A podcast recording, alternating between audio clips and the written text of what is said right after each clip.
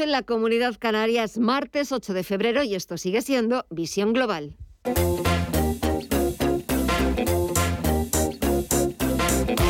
Esto es Visión Global con Gema González.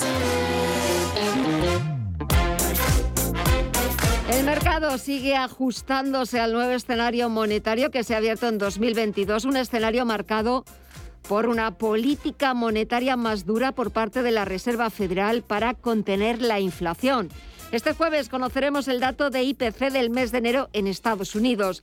Los analistas ya anticipan un repunte hasta el 7,3%, la tasa general, y una subida de la inflación subyacente, la que descuenta los precios de los alimentos y de la energía, de hasta el 5,9%. El cambio radical de postura de los bancos centrales ante la inflación Primero la consideraron transitoria, que solamente iba a durar poco tiempo, pero después tuvieron que cambiar radicalmente de postura y decir que la inflación ya no iba a ser tan transitoria, sino que había llegado para quedarse y mucho más tiempo del que habían previsto en principio, además de que añadieron que también podía ser peligrosa de cara a la consolidación de la recuperación económica. Pues bien, ese giro tan brusco de los bancos centrales de, cómo consideraban la inflación, el repunte de precios, lo que ha provocado es una gran indefinición en las bolsas, mucha volatilidad, porque los mercados llevan días sin ser capaces de definir una tendencia clara y también en un escenario en el que los inversores eh, se imaginan que todo puede pasar. En cuanto a resultados empresariales, este martes hemos conocido los de Dupont y Pfizer y esta semana también, en estos días, conoceremos los de Twitter, Disney y Coca-Cola, entre otros. Además, hoy se ha confirmado finalmente lo, lo, que desde hace semanas se venía anticipando y es que la venta de ARM por parte de SoftBank al fabricante de chip estadounidense Nvidia no va a salir adelante. En nuestra tertulia vamos a charlar con Miguel Córdoba y José Aguilar de las razones que han llevado a la COE a no continuar con las negociaciones para la subida del salario mínimo interprofesional a 1.000 euros, como piden gobierno y sindicatos. Los empresarios advierten que ni es el momento ni es asumible. Entre tanto, echamos un vistazo a Wall Street cuando queda menos de una hora para que eche el cierre a esta sesión de martes. Sigue el tono verde, siguen las compras, aunque esas compras se han moderado bastante en esta, en esta hora que llevamos de, de programa, porque el Nasdaq Composite está sumando algo más de medio punto porcentual en los 14.086 puntos. El SP500 repunta un 0,24% en los 4.494 puntos y el Dow Jones Industriales suma un 0,65% hasta los 35.317 puntos. Y es que la atención, estamos viendo cómo el dinero sigue entrando en la renta variable estadounidense, pero la atención de los inversores está en el mercado de la renta fija, en el mercado de deuda. Allí tenemos la rentabilidad, el interés exigido al Treasury americano, el bono estadounidense a 10 años, estar cada vez más cerca del 2%, está rozando máximos de los últimos dos años. Ahora mismo está sumando un 1,8% en el 1,95%. Pero también estamos viendo repuntes de las rentabilidades aquí en Europa. El Bund alemán Parece mentira que en apenas una semana haya pasado de tasas negativas, como venía sucediendo desde hace meses, a una rentabilidad positiva del 0,2% en apenas una semana. Igual que la prima española, que nos lo recordaba antes Gabriel López, como también ha subido en una semana la prima de riesgo española, la prima de riesgo italiana, y todo ello al mismo tiempo que está bajando el precio de los bonos y también está bajando el índice VIX de volatilidad un 2,76% en los 22,23. Y en el resto de bolsas latinoamericanas vamos a ver si ha habido algún cambio en esta última hora y sobre todo cómo afrontan estos últimos minutos de negociación. Cuéntanos, Mirella.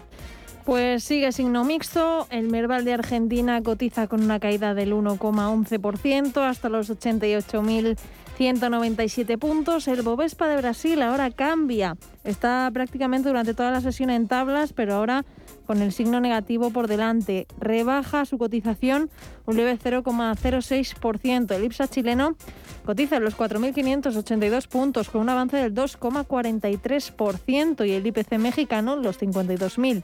74 puntos, avanza un 1,6%. En el mercado de divisas y materias primas vemos novedades, Estefanía Muniz.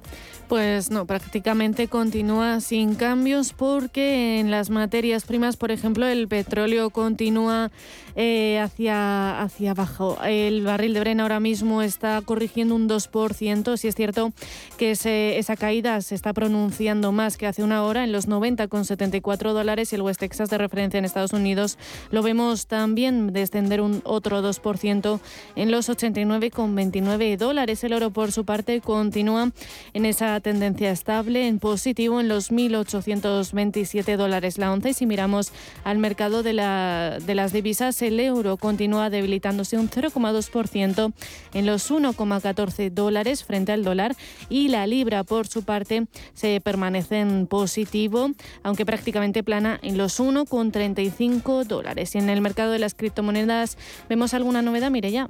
Pues nada, siguen cayendo. Un 2,75 es lo que se deja ahora el Bitcoin, hasta los 43.056 dólares. En los 3.055 dólares cotiza Ethereum con una caída del 3,49%. El Ripple avanza un 3,16%, cotiza los 0,81 dólares. Terra se deja un 3,61, un 8,5% es lo que cae Solana y Polkadot de los 21,23 dólares cotiza con una caída del 5,3%. Pues así están cotizando los principales activos, el mercado más importante del mundo, la bolsa estadounidense.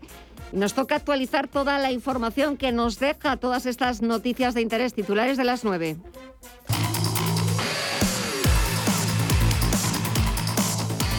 Cuando faltan cinco días para las elecciones en Castilla y León, el Consejo de Ministros aprueba este martes un PERTE de mil millones para el sector agroalimentario. Luis Planas es el ministro de, Agricultura.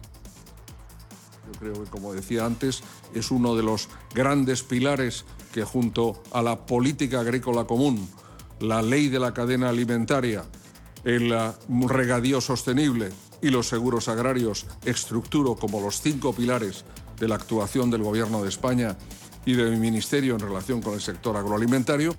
El objetivo de este plan es mejorar la competitividad de un sector que es estratégico para el país. Supone el 10% de nuestro PIB y más de 100.000 millones de euros anuales en valor añadido bruto. El plan estará dotado con 1.000 millones de euros procedentes de los fondos europeos, aunque con la inversión privada se espera que tenga un impacto de 3.000 millones. Por tanto, una dotación pública en el periodo 2022-2026, este quinquenio, que supone probablemente la cifra más alta de inversión, de inyección económica de fondos públicos que en el conjunto del sector agroalimentario se haya producido jamás en España. Pero creo que, por tanto, es una gran oportunidad también para todos los operadores, para todo el sector privado, de maximizar, porque evidentemente esta inversión pública no tiene por vocación financiar íntegramente las inversiones, sino que además debe ser un elemento de potenciación del conjunto del sector agroalimentario y de nuestra economía. La COE deja solos a gobierno y sindicatos en la negociación de la subida del salario mínimo interprofesional. Los empresarios no acudirán a más reuniones con trabajo para discutir una medida que consideran inoportuna. La han rechazado por unanimidad, de manera que dejan a la ministra Yolanda Díaz el camino libre para pactar con los sindicatos. Ya esta mañana el presidente de ATA, Lorenzo Amor, señalaba que el SMI no está en las grandes empresas ni en las medianas, sino en las que no se han recuperado para quienes supondrían más de 600 euros al año. De verdad, entiendo que haya quien quiera impulsar, impulsar proyectos políticos, personales, ¿eh? Eh, utilizando el boletín oficial del Estado o decisiones de eh, que suban salario. El impulsor de Soy Mayor No Idiota entrega 600.000 600 firmas perdón, para pedir un trato más humano en la banca. Yo no quiero nada, yo solo defiendo los más vulnerables, los que hoy no están, los que no han firmado, ni van a firmar nunca, ni van a aprender porque no pueden aprender nada de digitalización. Entonces yo lo que quiero escuchar de los bancos es que se va a resolver en el horario y un poquito también en que no se conviertan en monopolio, porque esta medida la han tomado todos, absolutamente todos los bancos, no hay que dar nombres. Se han puesto todos de acuerdo para limitarnos el acceso Él es Carlos San Juan, un hombre de 78 años que argumenta que la digitalización deja atrás a las personas más vulnerables. Pide medidas urgentes y no invitaciones llenas de paternalismo. Y así se lo ha hecho saber, a la ministra de Economía, Nadia Calviño, con la que se ha topado a las puertas del Ministerio. Yo confío en que los bancos, las entidades financieras sean conscientes, yo creo que lo son, de que, de que tienen que venir con medidas eficaces porque al final también aquella entidad que dé un buen trato a nuestros mayores, pues tiene un plus reputacional, es decir, que tienen todo el interés en poner eh, medidas eficaces a corto plazo y luego, como decía usted muy bien, ya podemos pensar en medidas más estructurales de, de medio plazo. Y la Comisión de Salud Pública mantiene las cuarentenas para los contagios por COVID a siete días. Aunque varias comunidades querían que se rebajara entre 3 y 5, pero los expertos rechazan que la propuesta aún no está madura. Además, el Consejo de Ministros ha aprobado este martes el decreto por el que las mascarillas dejarán de ser obligatorias en exteriores. También en los patios de los colegios. Desde Andalucía, su consejero de presidencia, Elías Bendodo, apoya la relajación de las medidas, pero apelan a la responsabilidad. Sí, hay que relajar las medidas porque evidentemente se están reduciendo los contagios, pero no hay que relajarse del todo, hay que seguir siendo muy responsable y sí, podremos usar la mascarilla, no usar la mascarilla en el exterior, pero yo invitaría a que se use cuando haya aglomeraciones, cuando podamos guardar la distancia de seguridad, sabiendo que ya no es obligatorio, pero como gesto de responsabilidad.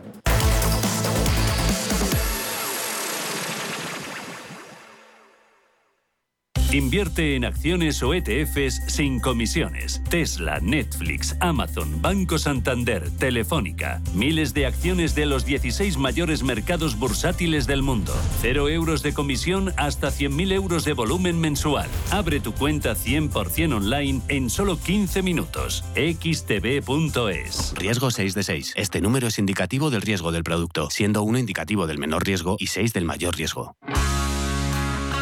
Que se entere tu jefa, tu primo, la del quinto y el cartero. Que me haces muy feliz y por eso te quiero. Si lo nuestro es amor de verdad, amor verdadero, celebrémoslo y que lo sepa el mundo entero. El amor bien merece un día. Del 3 al 14 de febrero, encuentra el regalo perfecto para San Valentín en tienda web y app del corte inglés.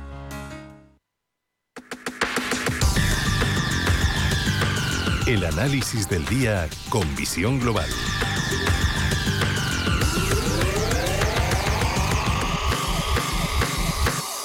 Y saludamos a Enrique Zamaco, la socio responsable de mercados en Lean Securities. Enrique, muy buenas noches. Hola, muy buenas noches. Bueno, la semana, como todas las que estamos eh, viviendo desde que ha comenzado el año, interesantes, donde las haya esta semana quizás más pendientes de ese dato de IPC en Estados Unidos que conoceremos el jueves y también muy pendientes de lo que está pasando en los mercados de deuda, sobre todo en Estados Unidos, donde la rentabilidad del Treasury americano está ya casi rozando el 2%. Sí, ya veníamos comentando eh, desde finales del año pasado que la variable quizá que más eh, íbamos a estar prestando atención los inversores eh, er, era la inflación.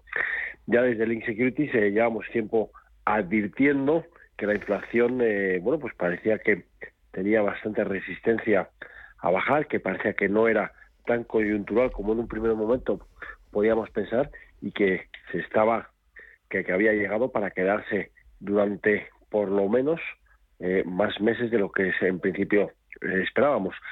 Eh, bueno, pues mantenemos un poco esa línea, ¿no? efectivamente, a finales de esta semana conoceremos el dato de IPC norteamericano. creo que va a ser importante ver que, que no, evitar que haya sorpresas ahí, pues para que la Fed no se vea forzada a acelerar más el ritmo de subidas de tipos de interés de lo que en principio está previsto. Y estamos todos, eh, los analistas ya están apostando por al menos cinco subidas de un cuarto punto a lo largo de este año, pero habrá que ver si en esta reunión de, en, la, próxima reunión, en la reunión de marzo, eh, no tienen que acelerar y subir medio punto, que ya hay algunos escenarios que lo están descontando.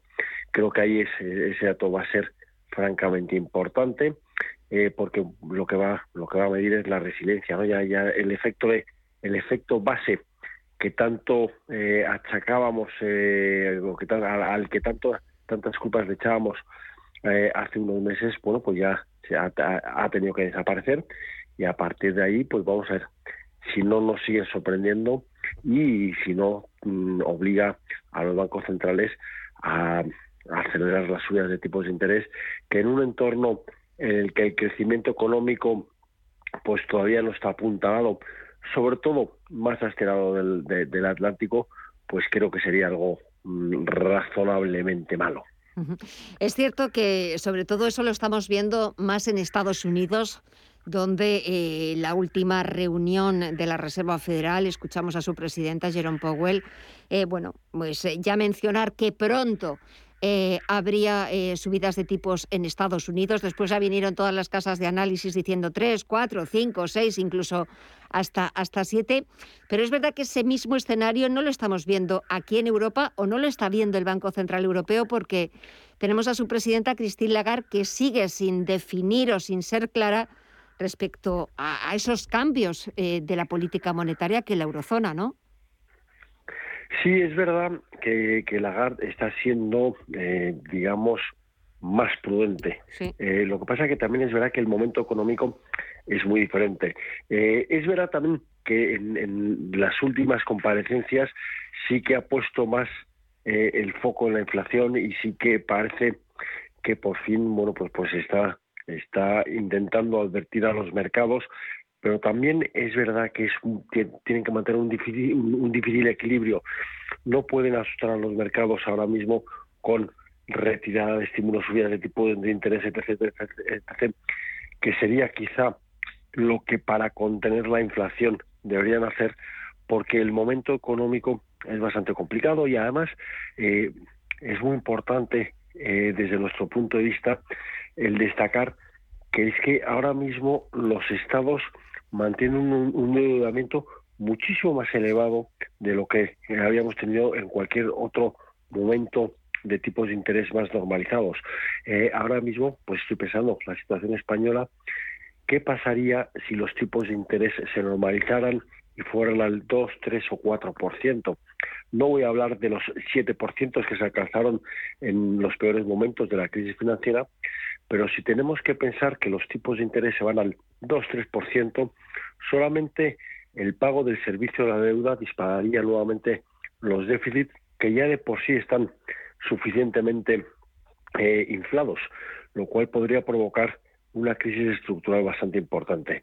Eh, en este aspecto, los bancos centrales, en especial la GAR, el Banco Central Europeo, tiene una papeleta muy, muy difícil, que es la de ir templando, ir andando entre dos aguas, que es el miedo a la inflación y el miedo a eh, provocar una recesión eh, de, consecuencias pues francamente funestas.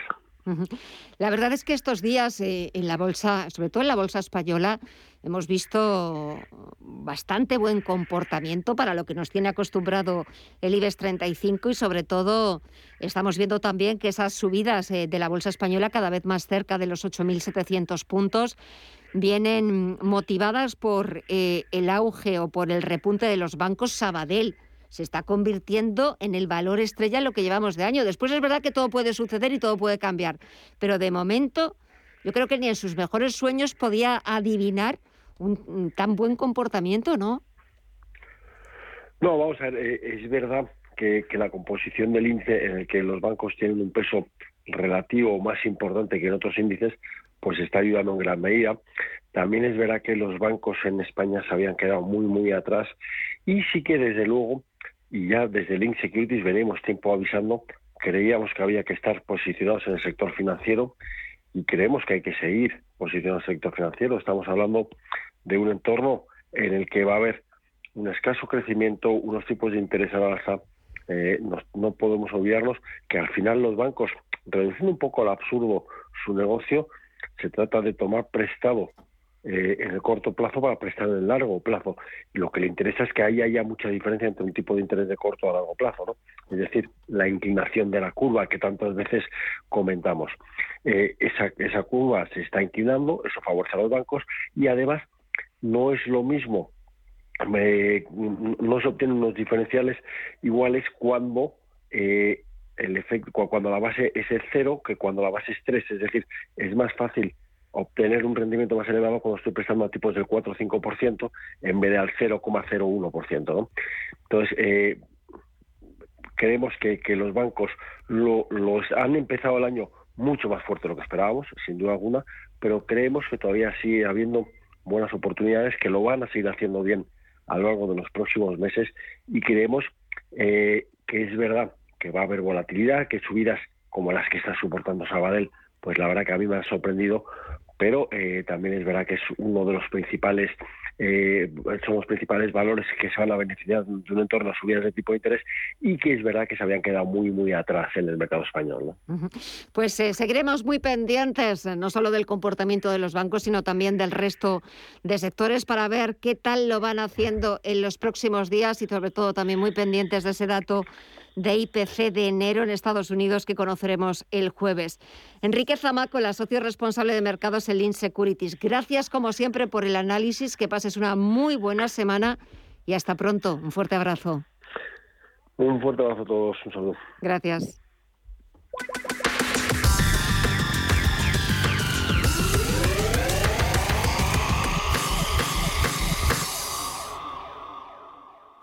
En Caja Rural de Zamora estamos a tu lado. Siempre con confianza. Siempre con cercanía. Siempre con agilidad y eficacia. Siempre con profesionalidad. Siempre con soluciones. Caja Rural de Zamora. Al lado de la gente. Y siempre con Valladolid. ¿Quieres saber más acerca del hidrógeno? H2 Intereconomía te cuenta las últimas novedades, avances tecnológicos y entrevistas de interés sobre este medio energético. Los martes, de 11 y media a 12 de la mañana, H2 Intereconomía, presentado por Rubén Gil, tu espacio semanal sobre el hidrógeno. Porque en Radio Intereconomía apostamos por el sector energético y la energía limpia. Visión global. Los mercados. Bontobel Asset Management patrocina este espacio. Y de vuelta a las principales bolsas europeas, el IBEX 35 suma en la sesión de este martes un 1,36%. Ha sido la plaza que mejor se ha comportado de sus homólogas europeas. Y el selectivo del continuo español mira ya hacia los 8.700 puntos. Gracias a los bancos, se lo preguntaba hace unos minutos a Enrique Zamacola, no hay quien pare a Sabadell, pero también a Telefónica. ¿Y de qué rumores se está beneficiando la operadora, Mirella? Pues la operadora ha sumado hoy un 2,53% ante esos rumores de consolidación en el mercado español de las operadoras de telecomunicaciones. Y es que Más Móvil está analizando una fusión con Orange. Vodafone también se ha sumado a favor de una operación corporativa con otro competidor y son unas noticias con las que se reduciría la competencia en el sector. Por ello han sido las subidas de Telefónica hoy, pero también han alzado al selectivo español, como decías, los bancos, con la ayuda de los analistas de JP Morgan y Citi, que ven con buenos ojos al sector en el país. Con todo, Sabadell ha sido el mejor del IBEX, con un repunte del 7,46%. Bank se ha notado un 3,39% y BBVA un 2,35. Los valores turísticos también han cotizado al alza tras el freno de contagios y repliegue de restricciones. IAG ha sumado un 4,52% y AENA un 4,23%. En el lado contrario, han destacado en los recortes otra vez las utilities, así como los laboratorios farmacéuticos. Robi se ha dejado un 5,77% y Almiral ha bajado un 2,72. Eso es lo que ha pasado este martes en las principales bolsas europeas, sobre todo en la bolsa española, pero echamos un vistazo para ver ¿Cuáles son las citas que nos depara la agenda de mañana? Cuéntanos, Estefanía. Pues este miércoles el Gobierno se reúne con los sindicatos, comisiones obreras y UGT porque la patronal se ha desligado de las conversaciones para intentar acordar la subida del salario mínimo interprofesional para este año. Mientras, fuera de nuestras fronteras destacan la balanza comercial de Alemania y los inventarios mayoristas de Estados Unidos. En el ámbito empresarial, entre las empresas en publicar cuentas están Walt Disney, L'Oreal, GlaxoSmithKline o Uber. Bontobel Asset Management ha patrocinado este espacio. Bontobel Asset Management. Calidad suiza con el objetivo de obtener rendimientos superiores a largo plazo. En Bontobel Asset Management siempre estamos a la vanguardia de las inversiones activas en bonos y acciones. Para más información, entre en nuestra página web bontobel.com barra am. Bontobel Asset Management, su especialista global en fondos de inversión. ¿Cómo saber cuántos paneles solares debes instalar? ¿Cuándo recuperas la inversión? ¿Puedes acceder a alguna subvención? En NES te realizamos el estudio gratuito y te asesoramos sobre la mejor opción para tu empresa. Empieza a ahorrar desde el primer momento y a demostrar tu compromiso con el medio ambiente. Busca más información en NES.es. Estamos en constante cambio. El mundo cambia, cambia nuestro entorno. Cambios que nos hacen reflexionar, cambios que nos hacen apostar por fórmulas diferentes. En la radio apostamos por el sector inmobiliario. Súmate al cambio con IDE Inmobiliario. Cada jueves de 11 a 12 de la mañana con Elena Fraile en Radio Intereconomía. Nos sumamos al cambio. En Visión Global, las noticias empresariales. UGT pacta con Ford contener sueldos y aumentar la jornada para que Almufases fabrique coches eléctricos. El sindicato ha conseguido un acuerdo que se asienta principalmente en dos patas. Por un lado, una contención salarial y por el otro, una serie de medidas de flexibilidad. UGT ha acordado con Ford una seguidilla de aumentos de sueldos para el periodo 2022-2025 que se extenderán como una paga extra.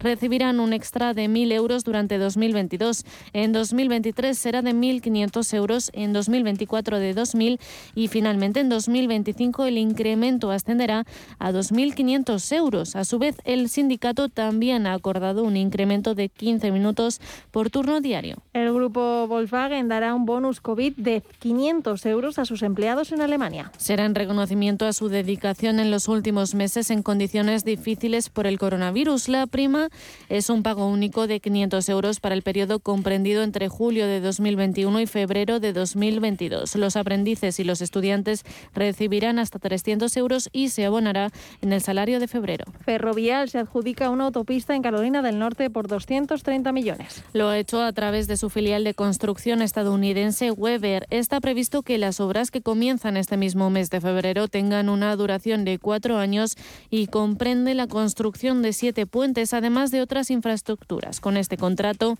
Ferrovial trabaja ya en otros 50 proyectos y recientemente ha anunciado la adjudicación de la construcción de dos carreteras en Texas por 161,5 millones de dólares. Además, ha sido seleccionada para llevar a cabo la ampliación de la I-35 en San Antonio por 1.500 millones. Y el Pozo Alimentación regala un extra de alegría con sorteos semanales de 1.200 euros para revitalizar los mostradores de charcutería y animar a los consumidores a que continúen apostando por este formato. Se sorteará tanto entre consumidores como entre sus charcuteros por la compra de 250 gramos de jamón cocido 1954, Bienestar o en su jugo hasta el próximo 13 de marzo. El consumidor recibirá un código de participación que tendrá que comprobar en tres dobles un extra de alegría elpozo.com y si resulta premiado, ese extra de alegría tendrá un doble ganador porque se hará extensivo también a su charcutero.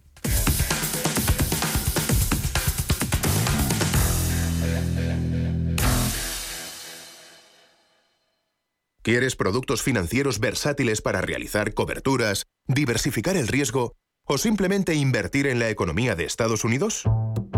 Entra en ebroker.es y descubre los futuros y opciones de CME Group. eBroker el broker español especialista en derivados. Producto financiero que no es sencillo y puede ser difícil de comprender.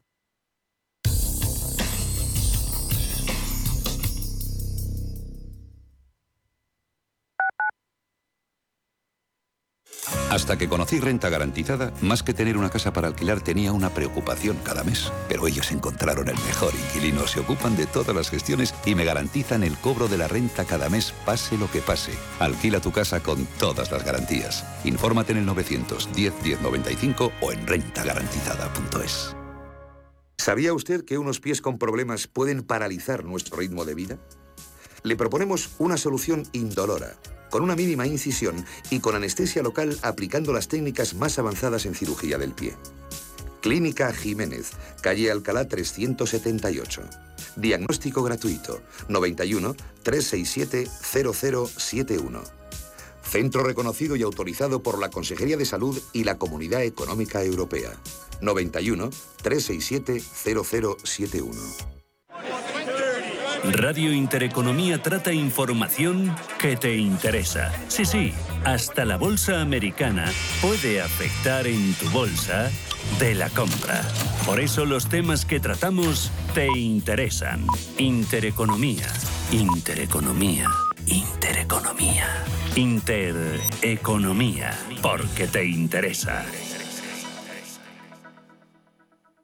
Disfruta de una de las mejores terrazas de Madrid en Restaurante Al Paseo, totalmente renovada y climatizada. En Restaurante Al Paseo tendrás la mejor experiencia gastronómica. Cocina de mercado con productos de temporada seleccionados a diario. Reservas en el 91 457 6103 o en restaurantealpaseo.com. Te esperamos. Hola, soy Susana Criado y presento Capital Intereconomía en Radio Intereconomía. Analizamos la actualidad económica con rigor y profesionalidad. Di que nos escuchas.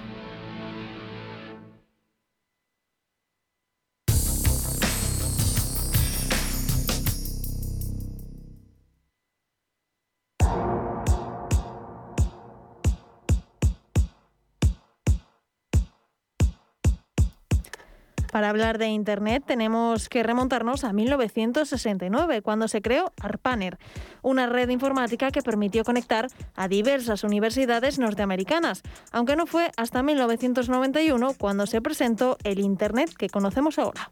What is it? This gen is the internet. En 1993 el CERN abrió la web para su uso comercial y a partir de ahí la expansión de Internet fue fulminante. A día de hoy hay 4.950 millones de personas que son usuarios de Internet, lo que representa al 62,5% de la población mundial.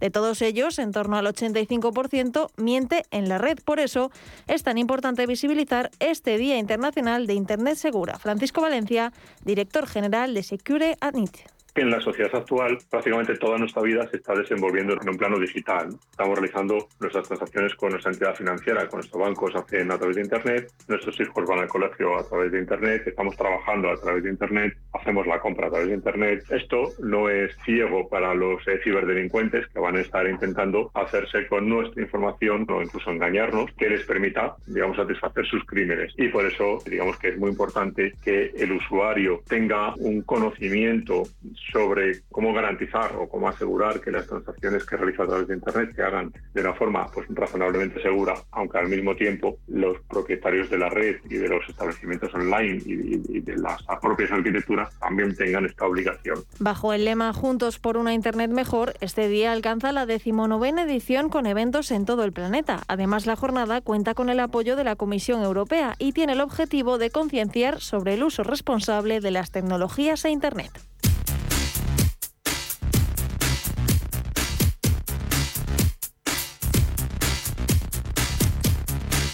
Cada vez más gente hace uso de Internet a diario, un uso que ha aumentado con la llegada de la pandemia, las restricciones y las cuarentenas, y que han demostrado que solo nos hace falta una buena conexión de un dispositivo para hacer prácticamente lo que queramos. Normalmente el dispositivo que usamos suele ser un teléfono móvil. De hecho, en torno al 70% de la población mundial ya cuenta con uno. Y en España la cantidad de teléfonos móviles supera a la población, un 116,2%, siendo en el país el dispositivo más utilizado para acceder a Internet. Por eso resulta muy llamativo que se cuide tan poco la seguridad en ellos. Y es que tan solo el 25% de las personas instala un software de seguridad en su móvil. Pasa igual que en otros terrenos de la vida, ¿no? Que el ser humano necesita sentirse seguro y una forma de sentirse seguro es ignorar el riesgo. Y lamentablemente esto lo hacemos siempre. Lo hacemos cuando vamos en carretera conduciendo, que pensamos que los accidentes siempre son de otros. O tendemos a pensar que las enfermedades tienen que ver con otros y que nosotros somos inmortales y somos seguros porque somos especiales. ¿no? Y en Internet sucede un poco lo mismo. A pesar de avisos continuos, de campañas publicitarias, de lanzar pues, informaciones y avisos a a menores y bueno ya y adultos, se sigue teniendo esa falsa sensación de seguridad, basada en, bueno, a mí que me va a robar o a mí que me va a hacer nada si yo no soy importante para nadie, ¿no? Y lo llamaría pues una falta de diligencia en una seguridad mínima, ¿no? En el año de inicio de la pandemia, las estafas y engaños aumentaron un 70% a través de Internet, pero es que en la actualidad los números siguen sorprendiendo a todo el mundo. Si hablamos de cuántas eh, ciberestafas o cuántos ciberataques hay, las cantidades son ingentes, ¿no? Ya que en nuestro centro de seguridad detectamos y neutralizamos más de 150.000 ataques eh, cada mes. Si hablamos de particulares en el ámbito doméstico, pues eh, podemos hablar de millones de estafas diarias contra todo tipo de personas, ¿no? Otra cosa es el impacto directo o no que tenga este asalto, ¿no? Porque cuando a mí me roban la cartera o el reloj, me entero inmediatamente. Cuando lo que me roban es una contraseña, cuando me roban, eh, digamos, cierta información, tardas mucho tiempo en saber que ha sido estafado o que ha sido atacado. Estamos hablando de, millones o cientos de millones de, de ciberataques diarios. Las amenazas están en el día a día y son cada vez peores. Exigen que el usuario tenga un comportamiento proactivo y mucho sentido común, entendiendo que la vida virtual hay que protegerla tanto como la física.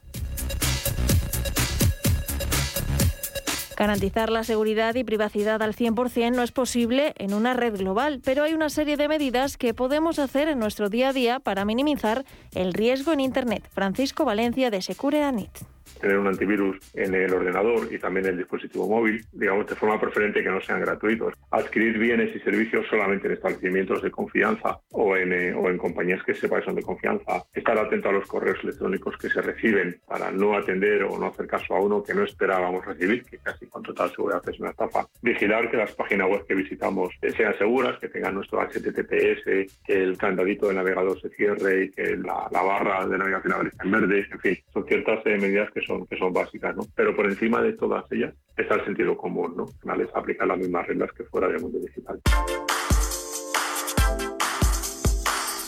El día de hoy también se usa para recordar la importancia de proteger los derechos de la infancia en Internet y es que las nuevas generaciones nacen ya en una sociedad interconectada donde el protagonismo de las tecnologías de la comunicación es cada vez mayor. Por eso es fundamental que desde su primer contacto con ellas aprendan a cómo usarlas con seguridad para evitar ser engañados, utilizados o convertirse en víctimas de delitos cibernéticos. El entorno digital proporciona una gran oportunidad para que niños, niñas y adolescentes puedan acceder a la información y distribuir su propio contenido en función de sus intereses y grado de madurez, algo muy importante para el desarrollo de las capacidades como seres humanos, pero también peligroso porque el entorno digital puede contener información sesgada, racista, violenta, con estereotipos de género, discriminatoria, pornográfica, vulneración de la ciberseguridad y de discurso de odio, entre otras. Manuel Ransán es responsable de ciberseguridad para menores del Instituto Nacional de Ciberseguridad, INCIBE. No se trata tanto de una edad concreta, sino que depende mucho más de la madurez y de las competencias que tenga el menor. Nosotros esto recomendamos a los padres trabajarlo desde el primer contacto con las tecnologías. Entonces, bueno, esto es lo que hay que ir ajustando a esa madurez del menor, al principio con usos que sean bastante limitados y luego pues ir avanzando en estos usos. Luego, lo recomendable es compartir actividades, mantener un diálogo fluido en la familia sobre los usos que hacemos de la red para que en ese diálogo bidireccional nosotros les traslademos experiencia de vida, nuestros consejos de uso y también a la vez seamos conscientes de alguna situación problemática o algún tipo de conducta que no nos gusta, pues que podamos trabajarla con el menor y reconducirlo. La conciencia sobre ciberseguridad la tenemos que tener presente desde que conectamos con el primer dispositivo. La importancia de ser conscientes del peligro que hay en la red se traducirá en precaución y menos probabilidad de ser engañados. Y reducir todo esto está en nuestras manos. little bit faster.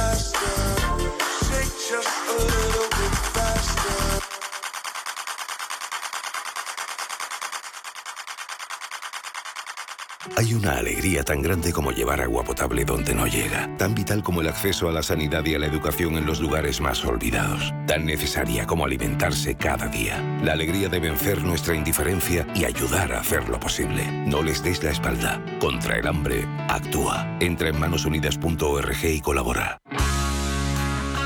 Como más no te puedo amar, te regalo unas zapatillas para entrenar. El amor bien merece un día. Y para celebrarlo, qué mejor que regalarle unas zapatillas de running Adidas Ultra Boost 22 por solo 189 euros con 95. Del 3 al 14 de febrero, encuentra el regalo perfecto para San Valentín en tienda web y app del Corte Inglés. En Visión Global, la tertulia de los negocios. Y vamos a comenzar nuestro tiempo de tertulia. Comienzo ya saludando a Miguel Córdoba, profesor de Economía y Finanzas. Miguel, muy buenas noches. Hola, buenas noches, Gemma, ¿cómo estáis? Bien. ¿Qué tal estás? ¿Qué tal la semana? ¿Cómo ha empezado? Bueno, eh, hoy estamos todavía martes, bien, en principio bien. en principio bien. Todo bien.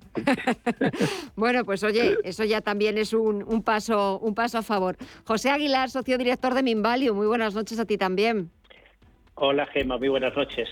¿Todo bien también? Aunque solo estemos a martes. sí. sí. Bueno. Sí, nada. Un buen día el martes. Un buen día el martes, sí. Bueno, no sé yo si, bueno, fue buen día el jueves pasado con esa votación o ese vodevil, esperpento, eh, circo, no sé el adjetivo que queráis ponerle, de la convalidación de la reforma laboral en el Congreso. Es cierto que había que ver las caras de la bancada del gobierno, de Pedro Sánchez, Nadia Calviño, Yolanda Díaz, cómo en unos minutos cambiaron de, de la decepción de no dar crédito a lo que estaba pasando, que habían derogado la reforma laboral, a ese fallo informático y de repente estar convalidada por un solo voto. Miguel. Bueno, vamos a ver, yo, yo creo, a mí esto me suena a la España cañí, eh, la, de, hace muchos años, de verdad. Me pareció esperpéntico lo que ocurrió. Eh, sinceramente, lo que pasó con los dos votos de UPN, eh, eso no, tiene sentido que lo ocultaran hasta el final para, en fin, eso me ha parecido, me recuerda al tamallazo, así de claro. Y luego, pero claro, luego eh, la falta de flexibilidad por parte de la mesa es casi como, es decir, tú me has hecho esta, pues ahora te hago yo la tuya, ¿no? Lo de siempre, lo del y más, ¿no? Entonces, yo sinceramente creo que la reforma laboral, sabe lo que se había acordado con sindicatos, con empresarios, es lo que se había acordado con Europa, en fin, no es bastante light, no hace sangre en ningún sitio. Sinceramente es que ni siquiera entiendo por qué el Partido Popular eh, se lo había tomado como si fuera, eh, no sé, su, su, su, gran hazaña de estos cuatro años, el cargarse la reforma laboral. Yo, yo creo que y sobre todo el GEA, eh, es, están muy equivocados con este eh, José. Bueno, a veces se le reprocha al Congreso ser un lugar aburrido y lleno de formalismos y hay que reconocer que ese día rivalizó con los, las mejores series ¿no? de nuestras plataformas, porque realmente la, la, el, el, suspense se mantuvo hasta el último momento y, no dejó de haber pues, eh, pues bueno, eso, esos, puntos de, tensión que, bueno, en fin, bromas aparte, estoy de acuerdo en que quizás pues la reforma pues no satisface a nadie del todo, pero tampoco disgusta mucho a nadie, es decir, pues tenía ese punto de equilibrio y, y, sobre todo pues era una respuesta a una, a una promesa electoral. El gobierno tenía que promover una reforma laboral, quizás esta era pues la, la que mejor, eh, bueno, la, la, que más acuerdos ha sido capaz de suscitar y más allá de, estos, de estos episodios finales eh, en su convalidación. No, olvidemos que realmente la reforma laboral estaba, eh, había entrado en vigor ya desde el 31 de, desde final de año pasado lo que, se, lo que ahora estaba en juego no era la aprobación de la reforma laboral, sino su convalidación. ¿no? Es un trámite pues, que pues, se considera de, de, de democrático, ¿no? en el sentido de que estos, estos reales decretos leyes que, que se aprueban eh, por vía estrictamente ejecutiva, si tienen este alcance, pues lo razonable es que sean sometidos también a la aprobación de las Cortes. En este caso, pues bueno, eh, más allá de, de, de, de, todas estas idas y venidas, pues eh, a pesar de, pues bueno, quizás o, o, gracias a esos errores, pues ha, ha, sido ha sido convalidada y, y, y, lo que ocurre es, pues es que ya esta reforma ya se da entonces por definitiva y, y ahora viene el siguiente episodio, que es el del salario mínimo sí, interprofesional, sí, sí. pero sí, perdona, José. No, no, pues simplemente eso, o sea que ahora Ahora yo creo que donde quizás eh, va a estar la batalla tanto política como, económica y empresarial y donde más difíciles van a ser eh, más difícil va a ser encontrar consensos es precisamente en la, en, la aprobación de, del, del, nuevo salario mínimo interprofesional por encima de los mil euros al mes. Es verdad que eh, ayer fue la primera reunión del Gobierno con los interlocutores sociales para poner encima de la mesa esa reivindicación de los sindicatos de subir el salario mínimo a mil euros y con efecto retroactivo desde el pasado 1 de enero. Y nada, apenas 24 horas después hoy ha salido la COE rechazándolo de forma frontal, de forma unánime, ni es el momento, como tampoco lo era la anterior subida a 965 euros, eh, Miguel, ni, ni es el momento ni es asumible para muchos empresarios. Eh, sí, yo estoy también eh, en contra de todo esto. Ya, estaba en contra de la que pasó de 950 a 965 en el, en el otoño, ¿no? Es decir, vamos a ver, eh, eh, estos compromisos electorales, que son básicamente ideológicos, no responden a la, realidad. los los estamos con un ratio eh, famoso ese del 60%, ¿no? Que, que, no llega a nadie, ¿no? Pero que eh, España es el país de Europa que más lo alto lo tiene, con más del 50%. La diferencia entre el porcentaje de salario mínimo sobre el salario medio. ¿Qué pasa? Que los salarios medios en España son bajos. ¿Y qué pasa? Pues que, que, que estamos cada vez eh, achatando la, pirámide de, sueldos eh, de tal manera que al final el tener formación profesional no tenerla va a dar lo mismo, porque siempre te va a pagar el salario mínimo interprofesional. Ahora mismo hay multitud de gente el salario medio está aproximadamente en unos 1.600 y pico euros al mes. Eh, eh, el 60% creo que son 1.148. Es decir, estamos dejando muy escasos salarios eh, entre que sea cualificado o no cualificado el empleo y eso no es bueno para un país. Y por último, las empresas también han sufrido mucho, los autónomos también han sufrido mucho. O sea, no podemos estar centrándonos solamente en los asalariados y, bueno, pues les digo, por, cuestiones electorales, eh, yo personalmente creo que efectivamente no es el momento y estoy con la patronal. Eh, es cierto que mañana vuelven a reunirse gobierno y, agentes sociales porque esta vez la patronal eh, les ha dejado solos, se, ha desligado, aunque es cierto también, José, que para esta subida de la, del salario mínimo el gobierno necesita de un acuerdo como si lo necesitaba para la reforma laboral. Sí, sí, es cierto. Y así como la patronal ha sido digamos, ha, pactado y ha, estado muy abierta a dialogar en el, eh, con la reforma laboral, aquí yo veo que la posición está mucho más cerrada.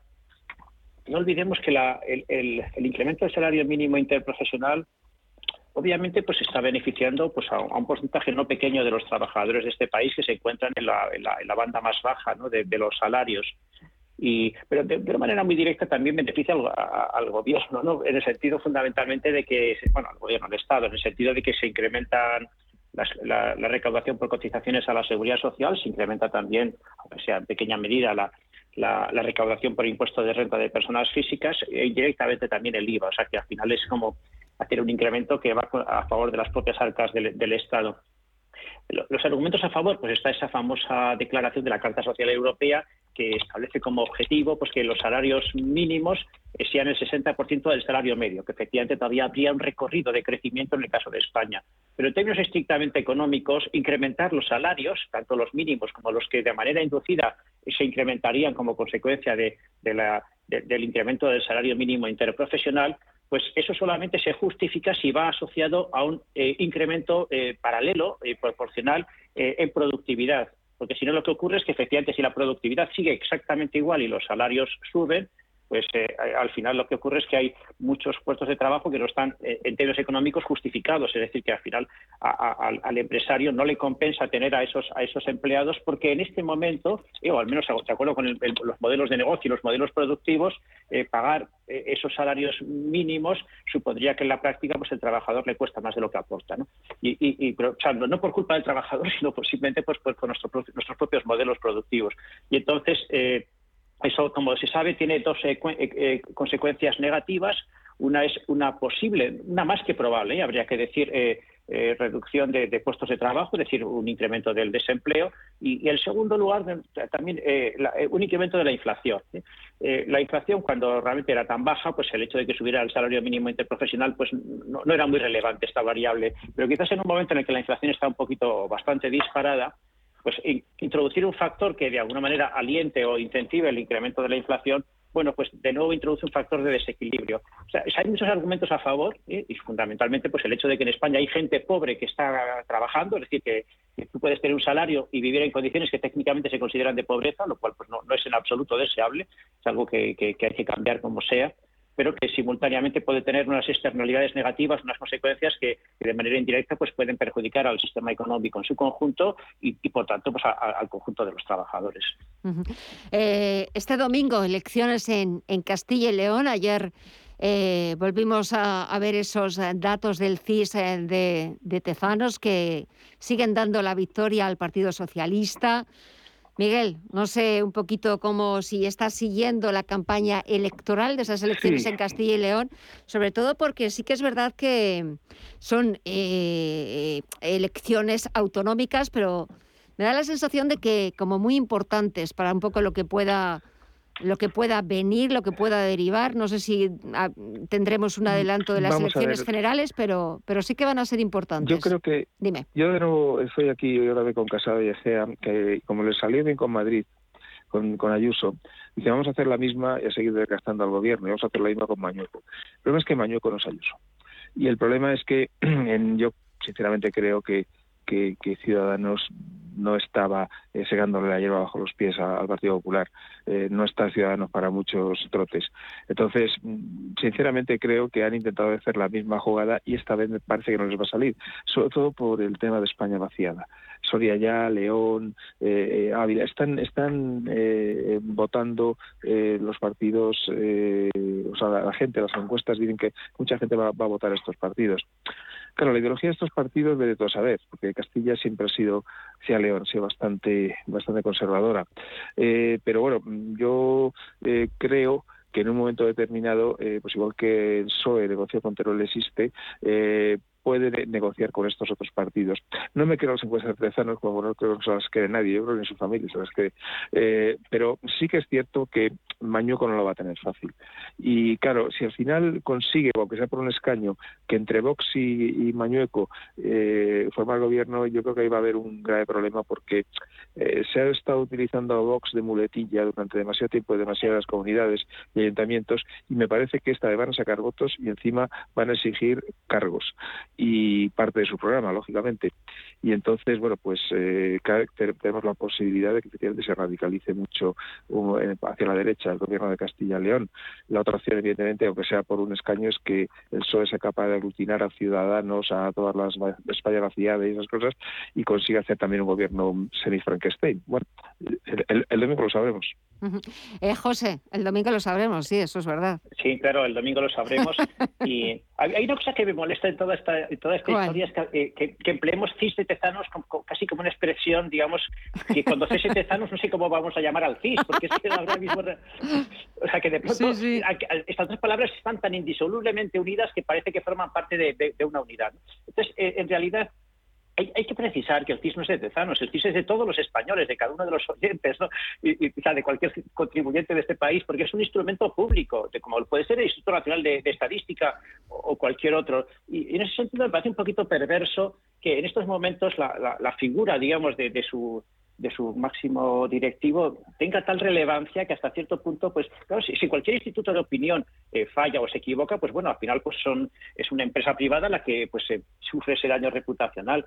Pero me parece que es un poco es un poco perverso el hecho de que, eh, de que una herramienta que en principio es, es, útil, que, digamos hay una herramienta pública de, estudios demoscópicos, porque no olvidemos que los estudios demoscópicos, pues si son manipulados, pueden tener un efecto no prescriptor sobre la opinión pública. Entonces, pues sería deseable que hubiese un instituto de opinión que no, que no estuviese, que no tuviese, por así decirlo, la sospecha de que está sesgado por un interés.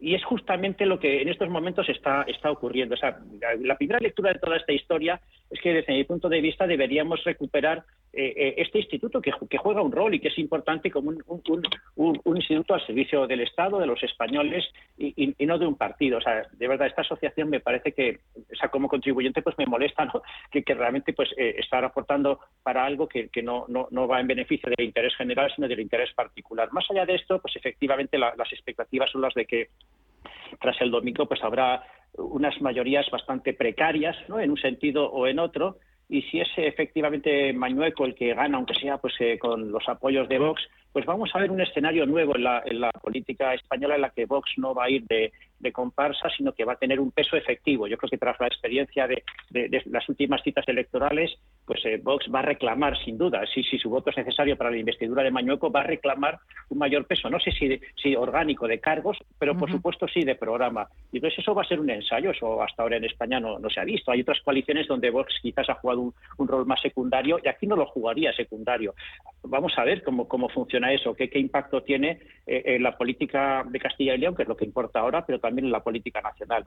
Y si es realmente pues la, la, otra opción eh, la, que gana, pues vamos a ver de nuevo pues la capacidad del Partido Socialista para aglutinar a todas estas eh, fuerzas que se están constituyendo ajenas a los partidos políticos tradicionales, pero que al menos a fecha de hoy pues parece que una vez eh, que, consiguen su escaño, tanto a nivel nacional como autonómico, parece como que son más propensos a, apoyar a partidos de, izquierdas que a partidos de derechas. Con lo cual, bueno, va a ser un pequeño ensayo de lo que nos espera, sobre todo en este nuevo ciclo electoral que se hable, que se hable con las elecciones del domingo. Eh, aparte de esas elecciones, es verdad que si queréis estos últimos minutos podemos echar un vistazo a lo que está pasando también, esas tensiones geopolíticas. Eh, no sé si habéis visto esa fotografía que, ha llenado todos los, todas las televisiones, todos los, eh, los, diarios, de esa reunión ayer entre el presidente ruso Vladimir Putin y su homólogo francés, cada uno en, un extremo de la mesa, eh, que no podía ser más larga eh, y, solamente ellos dos. pero verdaderamente la situación de momento parece como intensa calma. Eh, por allí hoy también el presidente francés se ha reunido con su homólogo ucraniano, pero es verdad que Miguel, todo puede pasar. Bueno, yo creo, yo sigo siendo aquí más optimista, ¿eh? ¿Eh? Le, tomo la palabra a José.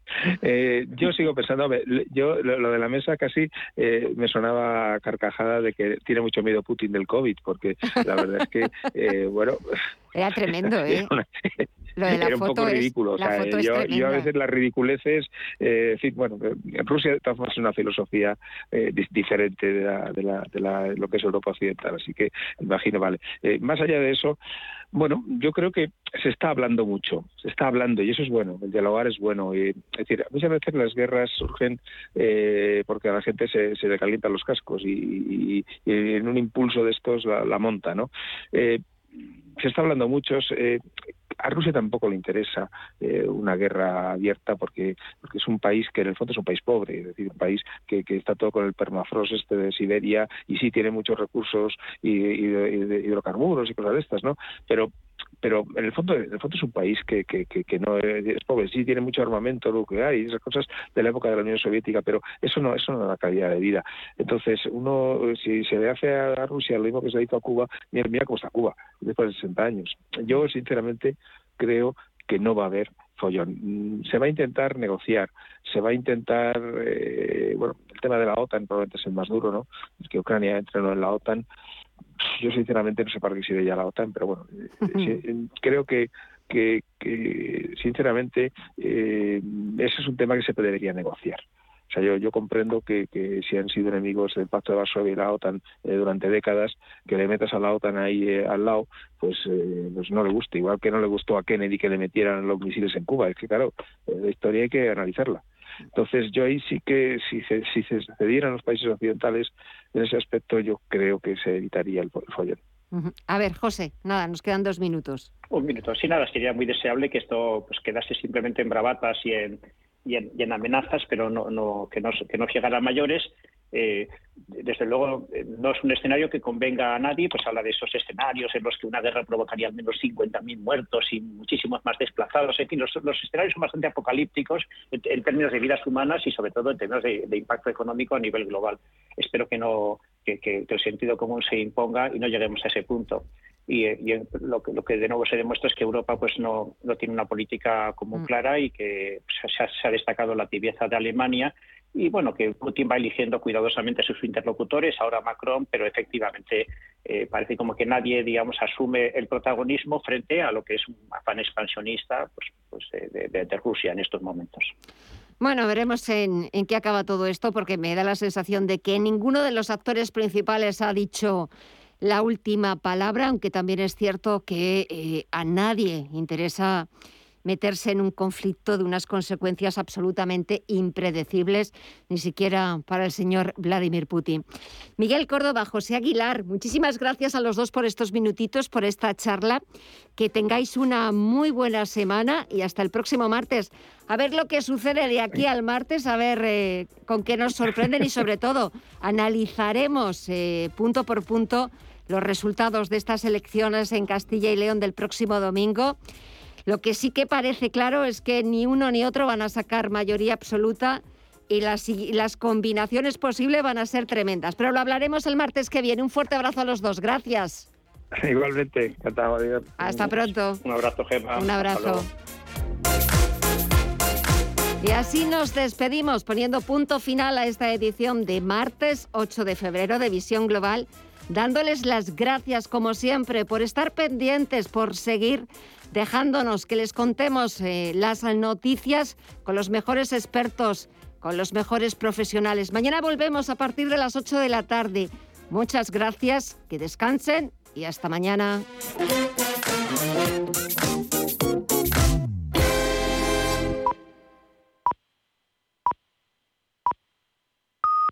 Son las